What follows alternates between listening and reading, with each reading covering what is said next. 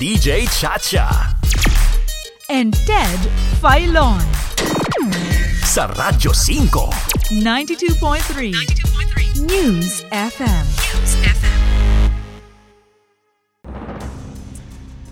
Inanunsyo nga po ni Land Transportation Office Chief Jose Arturo Togade na ang extension po ng validity ng mga driver's license ng mga Pilipino ng hanggang Oktubre at 31 ngayong taon. Extended po ito. Hanggang Oktubre at 31 ngayong taon. Ang validity ng mga expiring driver's license. Ang naturang extension ang naging remedyo nila Tugade at ng LTO dahil ang nauna nilang naisip na remedyo na pagbibigay ng papel na lisensya sa halip na plastic card ay umani ng katakot-takot na batikos. Ang ikinakatwiran po ni LTO Chief Tugade na dahilan kung bakit nagkakaubusan ng driver's license plastic cards ay dahil umano sa procurement o paggagawad ng kontrata sa supply nito. Nagmanduro kasi ang Department of Transportation o DOTR na ang lahat ng kontratang higit 50 million pesos ay dapat pangasiwaan ng kagawaran. Ang DOTR order na ito ang ikinakatwiran po ni Tugade na sinasalungat naman po mismo ng DOTR. Sa isang pahayag, Sinabi po ng DOTR na dapat Agosto pa lamang nung nakaraang taon nasimulan na ang major procurement na ito ng LTO. Sinisisi po ng LTO ang DOTR. Habang ibinabalik po naman ng DOTR ang sisi sa LTO. Samantala, ngayon pa lang po eh nag-aabiso na ang hepe ng LTO na si Jose Arturo Tugade nakakapusin ang supply ng mga plaka ng motorsiklo pagsapit ng Hunyo ngayong taon at plaka ng mga sasakyan sa buwan naman daw po ng Hulyo. Ang dahilan, mababang supply ng plaka. Meaning, bagamat meron na pong sariling planta ng plaka ang LTO, wala namang materyales para sa mga gagawing plaka. Ang dahilan ng LTO, ganun din, wala na naman pong budget. At dahil nga sa mandato daw ng DOTR na ang lahat ng kontratang higit sa 50 million pesos ay dapat pangasiwaan ng kagawaran. Pero sinabi na nga ng DOTR, dapat Agosto pa lang nung nakaraang taon na simulan na ng LTO ang pangongontrata din para dito. Sinisisi ng LTO ang DOTR habang ibinabalik po naman ng DOTR ang sisi sa LTO. O ba?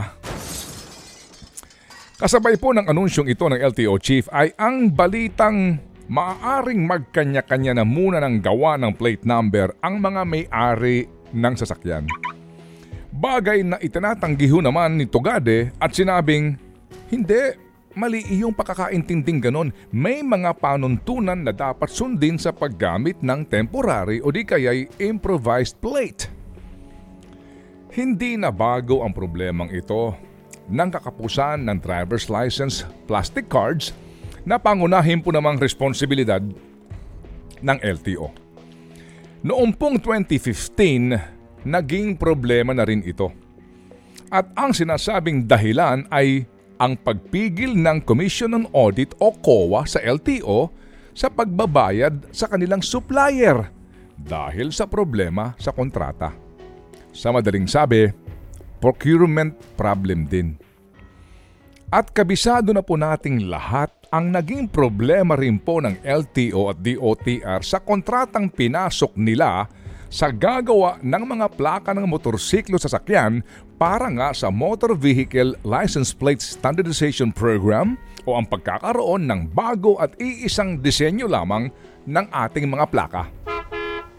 At matapos nga pong mahabang proseso ng kasuhan na umabot pa nga hanggang Supreme Court, naayos na nga po dapat ang issue sa supply ng mga motor vehicle at motorcycle license plates. Nagsimula po ito nung panahon ni DOTR Secretary Joseph Emilio Aguinaldo Abaya Damputin na yan. na umabot po naman sa panunungkulan ni Secretary Arthur Tugade na pagkaupong pag pagkaupo lamang sa kanyang pwesto noong June ng 2016, nangako po siya na aayusin ang problemang ito.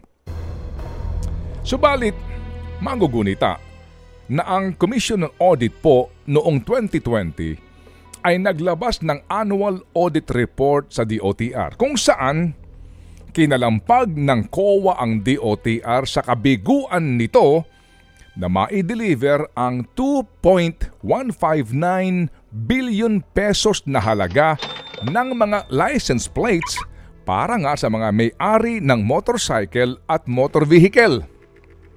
Sinabi ng COA na sa 12 million 771,000 mahigit na mga bagong nairehistrong motorsiklo mula 2014 hanggang 2020, 4,650,165 lamang ang nai-deliver ng LTO at nag-iwan ng balansing higit 8 milyong plate numbers para sa mga motorsiklo habang sa 3,413,624 na mga motor vehicle replacement plates o mga binayaran na po ng mga car owners na pamalit sa kanilang mga lumang plaka magmula noong 2015, 781,322 lamang dito ang nai-deliver hanggang noong katapusan ng 2020 nag-iwan ito ng balanse na 2,632,302 motor vehicle replacement plates.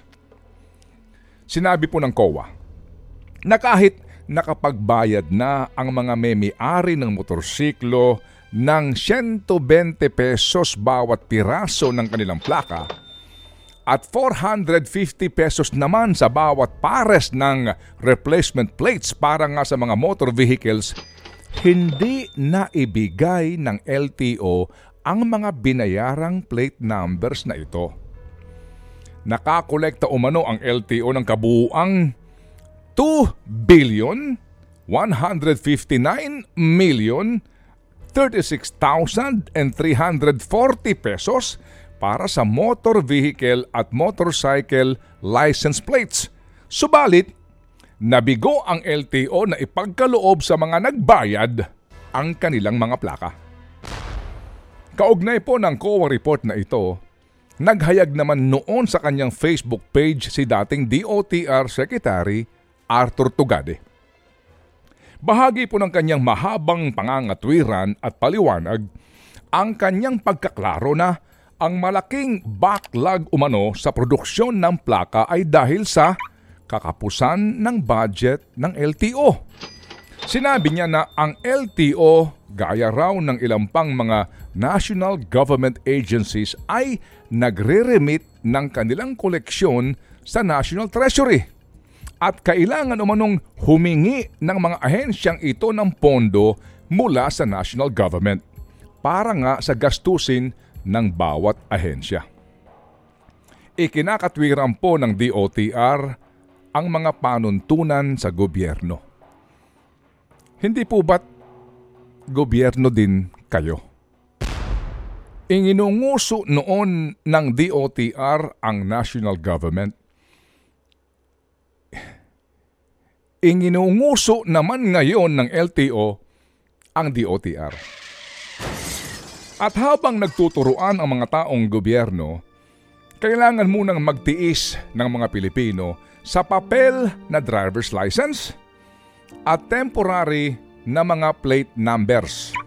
Kahit na nga, nagbayad ka na ng 585 pesos para sa iyong driver's license at karampatang halaga naman para sa iyong plate number. Saan ba talaga pe pwedeng iugnay ang paulit-ulit at walang katapusang problemang ito sa DOTR at LTO sa umiiral na government regulations?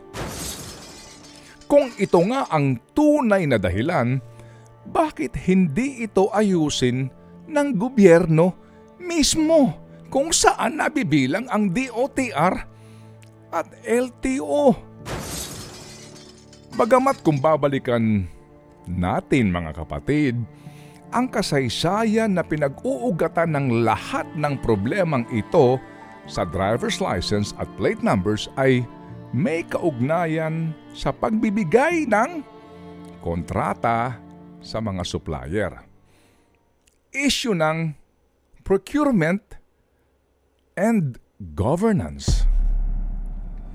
Hindi maaring sabihin na walang budget dahil hindi naman ito libre. Ito ay binabayaran ng mga kumukuha ng lisensya at mga may-ari ng sasakyan. Ang good governance sa isang ahensya ay matitikman lamang ng mga Pilipino kung ang mga itinatalaga, lalo na sa mga matataas na posisyon sa mga ahensyang ito, ay mga taong may sapat na kakayahan, talino, at integridad. Palagay nyo. Think about it. Ted Filon at DJ Chacha. Ngayon, nasa Radyo 5, 92.3 News FM. Monday to Friday, 6 to 10 a.m.